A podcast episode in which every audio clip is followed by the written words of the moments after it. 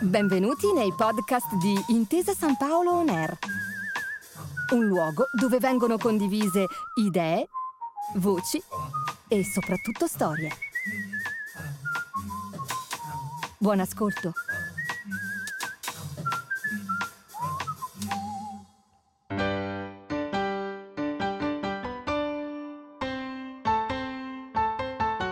Lettere di Paolo Grassi è uno scambio epistolare tra importanti testimoni della cultura. Un percorso itinerante di letture per ricordare a tutti il pensiero poliedrico e visionario di Paolo Grassi, che gli ha permesso di definire il teatro così come lo conosciamo oggi. Un'occasione per dare un messaggio alle nuove generazioni testimoniato dai grandi protagonisti del teatro italiano del dopoguerra. E uno stimolo per dibattere intorno a tre importanti parole chiave ancora oggi attualissime. Politica, etica, cultura. Un progetto della Fondazione Paolo Grassi La Voce della Cultura in collaborazione con Intesa San Paolo, a cura di Francesca Grassi e Davide Gasparro. Tre articoli e un ricordo in questa ultima puntata diamo voce a tre fondamentali articoli che completano il profilo straordinario e imprescindibile di Paolo Grassi.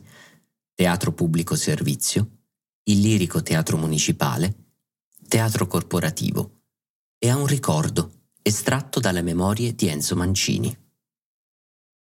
Da Avanti. Teatro Pubblico Servizio. 25 aprile 1946. La parola crisi del teatro è tornata di moda con insistenza. In questi ultimi tempi giornalisti e critici, organizzatori ed attori non fanno che denunciare una situazione economica più che precaria, deficitaria in modo tale da far ritenere che l'anno venturo, di questo passo, avremo un'attività teatrale solo a Roma e a Milano, e ridotta ugualmente. Non esiste compagnia drammatica quest'anno, tolta la compagnia di Renzo Ricci che ha avuto singolari fortune di organizzazione economica e di giro e di repertorio e di destino, infine, che abbia chiuso all'attivo il proprio bilancio. E se un passivo di poche decine di migliaia di lire può essere irrisorio, un disavanzo di vari milioni, come è avvenuto per alcune formazioni di prosa, assume proporzioni ed aspetti preoccupanti, contro i quali non valgono né le geremiadi dei lavoratori dello spettacolo, né le polemiche gazzettistiche, né la fiducia euforica in un domani migliore. È necessario, se vogliamo salvare il teatro di prosa da una catastrofe prossima o da una lenta morte, prendere urgenti provvedimenti di ordine strutturale ed economico. Le tasse enormi da un lato, circa il 42% sull'incasso lordo, le percentuali d'affitto dei teatri dall'altro, sono le principali ragioni del deficit attuale. Noi non sindachiamo se tasse e percentuali siano proporzionate o no, giuste o meno, eque o eccessive. Vogliamo solamente accettare questo stato di cose e suggerire gli immediati rimedi ad una condizione di disagio oggi e rovinosa domani. Infatti, per coloro che facilmente potrebbero accusare di iperbole le nostre affermazioni, noi diciamo Possiamo dichiarare che il teatro è vivo quando esso vegeta per le iniezioni finanziarie non regolari e fisse di alcuni mecenati e finanziatori. Possiamo dichiarare che il teatro è vivo quando esso è apparentemente rigoglioso in Milano e in Roma, mentre città come Genova hanno avuto in tutto l'anno una sola compagnia drammatica mentre città come Torino hanno ricevuto quattro o cinque compagnie che a loro volta hanno replicato gli spettacoli solo in casi eccezionali, cambiando cartellone tutte le sere. Ragioni culturali, ma soprattutto ragioni economiche, tengono lontano il popolo dal teatro. Mentre il teatro, per la sua intrinseca sostanza, è fra le arti la più idonea a parlare direttamente al cuore e alla sensibilità della collettività mentre il teatro è il miglior strumento di elevazione spirituale e di educazione culturale a disposizione della società. Noi vorremmo che autorità e giunte comunali, partiti e artisti si formassero questa precisa coscienza del teatro, considerandolo come una necessità collettiva, come un bisogno dei cittadini, come un pubblico servizio, alla stregua della metropolitana o dei vigili del fuoco, e che per questo preziosissimo pubblico servizio nato per la collettività, la collettività attuasse quei provvedimenti atti a strappare il teatro all'attuale disagio economico e al presente monopolio di un pubblico ristretto, ridonandolo alla sua vera antica essenza e alle sue larghe funzioni. Primo fra i problemi che si affacciano imperiosi è il funzionamento dei teatri municipali. In Italia moltissimi comuni sono proprietari di teatri che affittano a gestioni private. Citiamo a caso fra i teatri municipali il Lirico di Milano, il Coccia di Novara, il Verdi di Trieste, il Carignano di Torino, il Sociale di Como, il Donizetti di Bergamo, il Verdi di Pola, l'Argentina di Roma, il Comunale di Bologna, il Regio di Parma e numerosi altri. Si può dire, anzi, senza tema di smentite, che quasi tutti i capoluoghi di provincia sono possessori in Italia di altrettanti teatri di proprietà comunale. Noi invitiamo, e l'abbiamo dichiarato anche nel nostro programma per le elezioni amministrative, le nuove giunte democratiche liberamente elette dai nostri connazionali a rivedere urgentemente i loro contratti e rapporti con le imprese private cui hanno dato in appalto i locali e a riprendere in gestione diretta queste sale di spettacolo, spesso particolarmente grandi e adorne. Gestione diretta da parte del comune del teatro di proprietà comunale significa creazione da parte del comune di un consiglio direttivo formato da tecnici e competenti, assistito da un abile segretario amministrativo, che a nome e per conto del comune, e quindi a nome dell'interesse dei cittadini, regoli l'attività del teatro comunale. Primo vantaggio. Cessazione della speculazione privata e possibilità di agi economici ben maggiori per le compagnie. Ad esempio, il Teatro Municipale di Milano anziché il 45% sul netto di tasse, potrà offrire alle compagnie, non avendo necessità di guadagno in quanto impresa collettiva tesa all'interesse della collettività, una percentuale del 75% sull'incasso netto di tasse, se non addirittura l'affitto della sala a spese di costo, facendo pagare le maschere, il personale, i pompieri, una quota di riscaldamento, una quota ammortizzamento eventuali danni, luce, eccetera, tutto sommato al massimo di 15.000 lire giornaliere. Il maggior guadagno offerto alle compagnie determinerebbe immediatamente due risultati. Da una parte il maggior respiro finanziario delle compagnie e quindi una più larga possibilità di allestimenti di spettacoli complessi, nonché una possibilità di crescita di repertorio da parte del teatro comunale che acquisirebbe un diritto di prelazione offrendo alle formazioni di prosa incassi maggiori dei teatri a gestione privata. Inoltre si aprirebbe l'eventualità delle recite popolari, che normalmente sono ridottissime in quanto esse danneggiano le gestioni, mai le compagnie, che dalle popolari hanno sempre assicurato il pareggio della paga. Inoltre, con la gestione municipale dei teatri comunali, si potrebbe, sulla scorta di quanto è stato già fatto in tal senso in America e in Svizzera, creare la formula dell'abbonamento, che da un lato lega lo spettatore al suo teatro e dall'altro garantisce una base economica per la durata degli spettacoli. Infatti nulla osterebbe a creare abbonamenti a 10 spettacoli, con tessere perforabili di volta in volta e anche cedibili.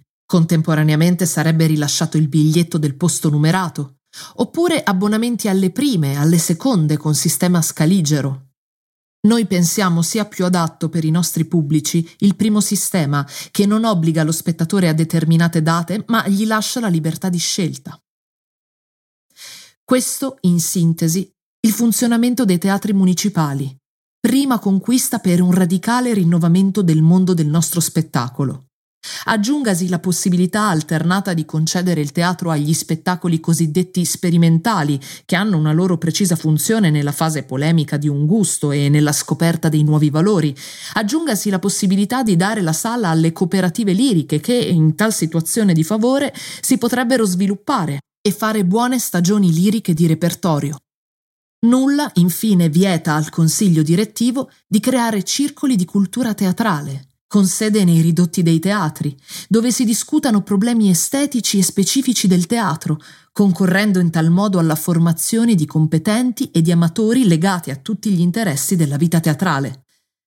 Se quanti hanno legame con il teatro, di qualsiasi natura siano tali legami, se quanti credono nella cultura come in uno dei mezzi più poderosi per l'elevazione del popolo e per lo sviluppo della società verso forme più progressive, si renderanno conto della necessità dei teatri municipali e impegneranno le loro energie per la loro rapida ed esatta attuazione, come è già accaduto per il Teatro Goldoni di Venezia, il primo fondamentale passo nel rinnovamento teatrale sarà compiuto.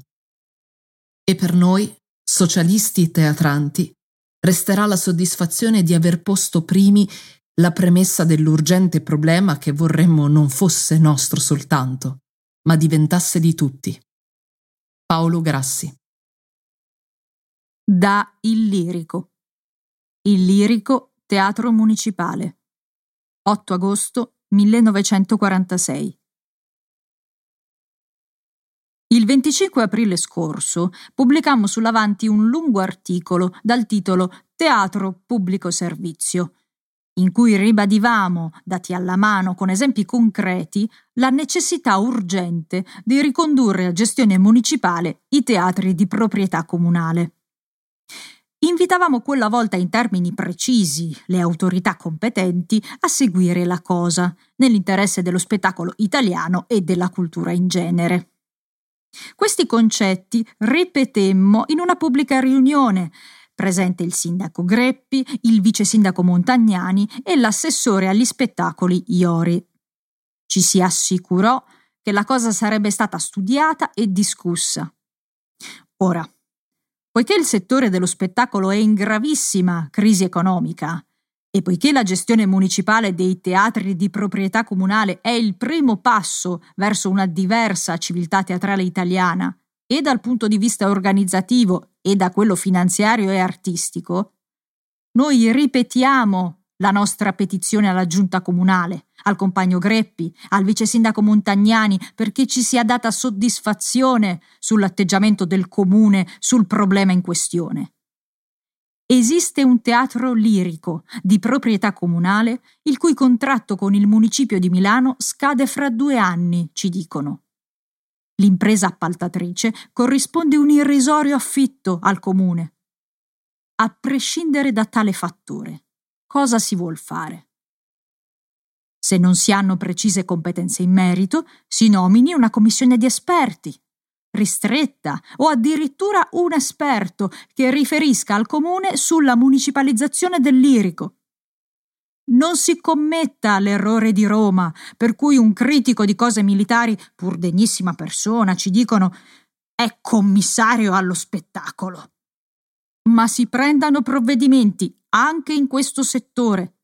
È tempo che tutti i responsabili, e specie gli uomini di sinistra, gli uomini dei partiti progressisti, intendano fino in fondo l'importanza dello spettacolo, di uno spettacolo in una nazione civile. A una società feudale come quella italiana d'oggi non può corrispondere che purtroppo un teatro di struttura medioevale, ma perché si vincono allora le elezioni amministrative se neppure nell'ambito comunale nulla è possibile ottenere contro la resistenza organizzata del capitalismo? Paolo Grassi. Da Sipario. Teatro corporativo. Gennaio-febbraio 1948. Il teatro italiano, se vuol risolvere la propria situazione artisticamente precaria ed economicamente deficitaria, non può ritornare ad un sistema paternalistico quale quello delle sovvenzioni, che ha già dato cattivi frutti in passato e che una nuova legge sta per ricondurre in vigore. All'inizio di quest'anno teatrale, in una pubblica riunione del circolo Il Diogene, preconizzammo la stanchezza e la banalità del repertorio che le compagnie cosiddette regolari avrebbero proposto ai pubblici italiani nonché l'ulteriore scadimento artistico ed economico della scena di prosa. Anche allora incontrammo gli immancabili euforici a qualunque costo, i quali si illusero che il teatro italiano dovesse vivere e prosperare, e formularono le solite proposte di rimedi empirici quanto irrealizzabili. Il problema è e rimane, lo si voglia o non lo si voglia, un problema estremamente concreto di struttura e non di aspirazioni sia pure sentimentalmente legittime. È assolutamente fuori di posto chiedere al nostro teatro opere vive ed interessanti, nuovi autori, gesti coraggiosi, riprese importanti, rinnovata voce, nuovo linguaggio, nuova energia, se questo teatro non ha la possibilità di vivere. Se questo teatro non si articola attraverso organismi e strutture che ne garantiscano a priori la vitalità e la potenza produttrice. All'infuori di questa precisa istanza, per la quale la nostra scena di prosa deve staccarsi dalle vecchie e superate formule organizzative e diventare finalmente un teatro nazionale, ogni polemica, ogni conferenza, ogni aspirazione rimane mera ombra astratta. Uomini di tutte le categorie dello spettacolo italiano, in buona o in mala fede, con competenza o con sprovvedutezza, si sono occupati e si preoccupano dell'attuale situazione che vede da una parte una condizione artistica più scadente che mai e dall'altra una realtà economica assolutamente deficitaria. Così tutte le categorie dello spettacolo italiano, dagli esercenti ai capocomici, dagli artisti drammatici ai lavoratori dello spettacolo, sono state rappresentate e riunite in una commissione nazionale che in unione con i funzionari del servizio del teatro ha studiato il cosiddetto da farsi. Dopo lunghe sedute e dopo molti sforzi, sta per essere varata la nuova legge sul teatro, che prevede il rientro al teatro di prosa di un per cento da stabilirsi sulle tasse erariali, apparendo chiaro che lo Stato, se ha interesse a percepire le tasse, ha interesse che l'organismo che paga dette tasse viva, cioè che il teatro in particolare viva e prosperi per l'incremento sempre maggiore del nostro tesoro. Una volta estorta allo Stato per la povera scena di prosa una sommetta di alcune centinaia di milioni, cosa farà il competente servizio? Distribuirà le sovvenzioni alle compagnie, in misura maggiore o minore non importa. Darà da vivere a tutti e tutti saranno contenti.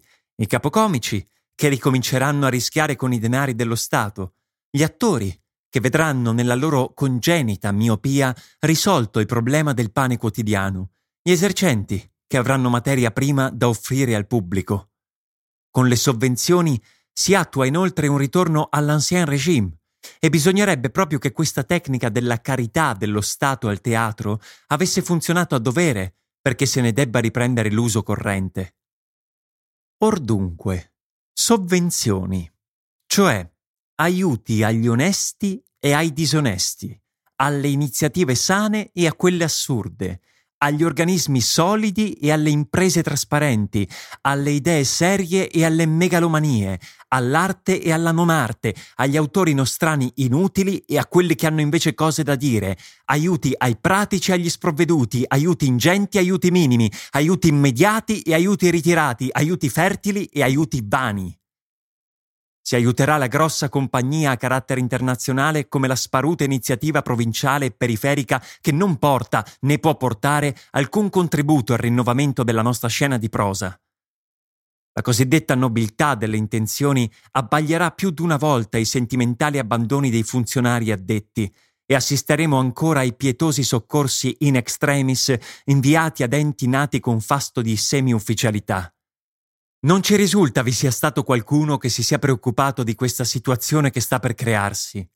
Nessuno ha pensato ai pericolosi sviluppi della cosa, al di là degli immediati benefici.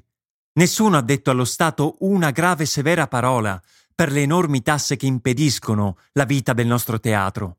Nessuno ha pensato che un paternalismo economico di tal fatta significa impedire un autentico rinnovamento. Nessuno ha riflettuto sullo sciroppo che si offre alla nostra languente scena, che viceversa come i malati gravi ha bisogno di essere prontamente operata. Nessuno ha pensato di proporre diminuzione di tasse, diminuzione o abolizione di spese di viaggi, diminuzione di costi per affissioni di manifesti.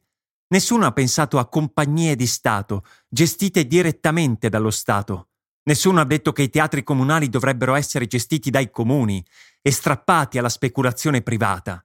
Nessuno ha affermato che l'ETI non funziona ed è giunta per far soldi con una rivista, allo scandalo di costringere a spostarsi dal Quirino al Valle di Roma una compagnia di prosa.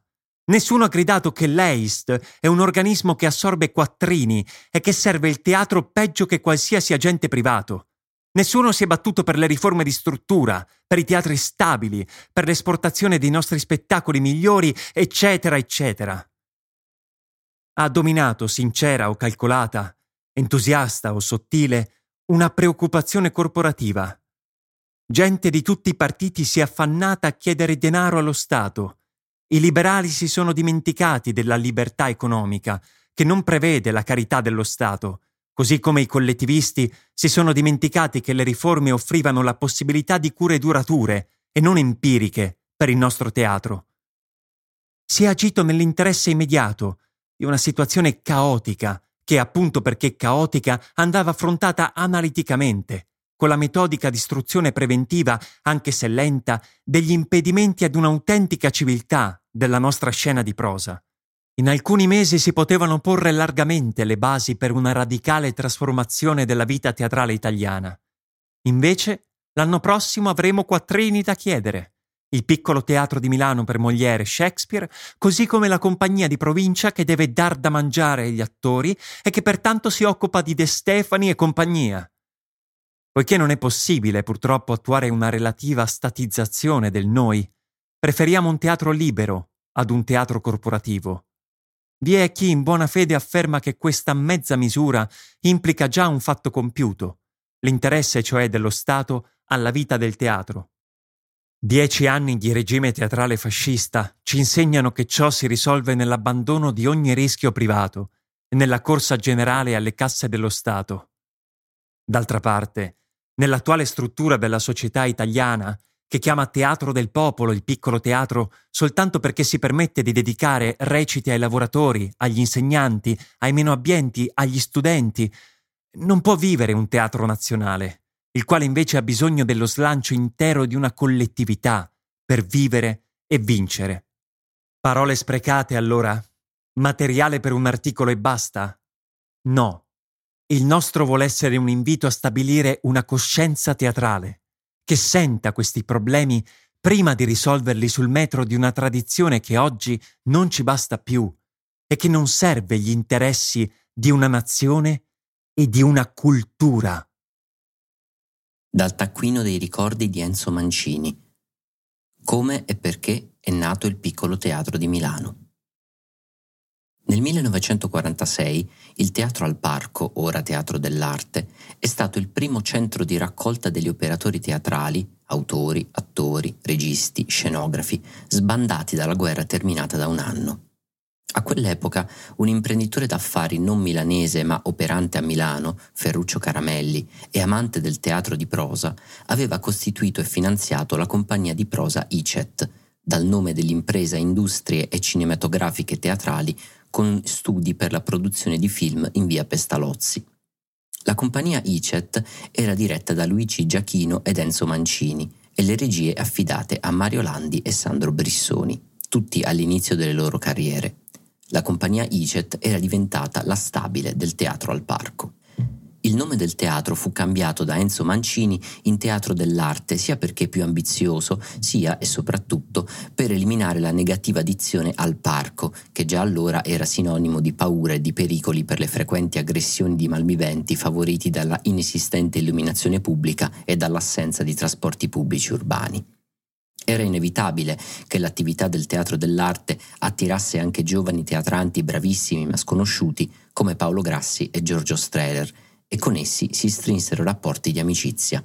Perciò nel 1947 Paolo Grassi, Giorgio Strehler e Enzo Mancini si incontrarono in un locale al piano ammezzato del numero civico 10 di Corso Vittorio Emanuele, dove la domenica mattina alle 10 si leggevano i molti testi teatrali stranieri che durante gli anni del proibizionismo fascista non avevano potuto valicare i confini dell'autarchia culturale in Italia. Presto si rivelò necessario che si facessero letture recitate, più idonee a mettere in luce i valori drammatici dei testi. Fu colta l'occasione di profittare dell'entusiasmo e della generosità di alcuni giovani e sconosciuti attori scritturati dalla compagnia ICET, Costoro erano Alberto Bonucci, Vittorio Caprioli, Marcello Moretti, Vittorio Sanipoli, Checco Rissone, Tino Bianchi e altri che si avvicendavano saltuariamente. Accertato che si poteva e si doveva aprire le porte, milanesi in questo caso, alla valida drammaturgia straniera ignorata dai più, si decise di cercare una casa propria per le rappresentazioni di quella drammaturgia non poteva essere il teatro dell'arte perché l'infelice ubicazione non consentiva fondate speranze di successo, né del resto l'impresario Caramelli sarebbe stato disposto a cederlo. A quel tempo era sindaco di Milano il drammaturgo Antonio Greppi, dal quale fu relativamente facile ottenere il teatrino di Via Rovello che era stato sino allora del dopolavoro dei dipendenti comunali. Ottenutolo, Paolo Grassi mise subito sul tappeto la scelta del nome da dare al risorto e rifatto teatrino. Occorre premettere che Grassi, quasi con timore di esagerare, aveva sempre detto che la casa da cercare poteva essere anche piccola, anzi meglio se piccola. Dunque la risposta e la scelta del nome furono facili. Volevamo un teatro piccolo? L'abbiamo trovato. Chiamiamolo piccolo teatro.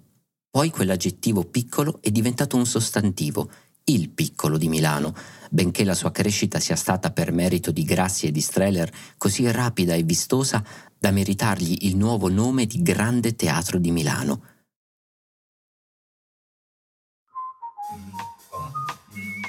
Grazie per aver ascoltato i podcast di Intesa San Paolo On Air. Al prossimo episodio.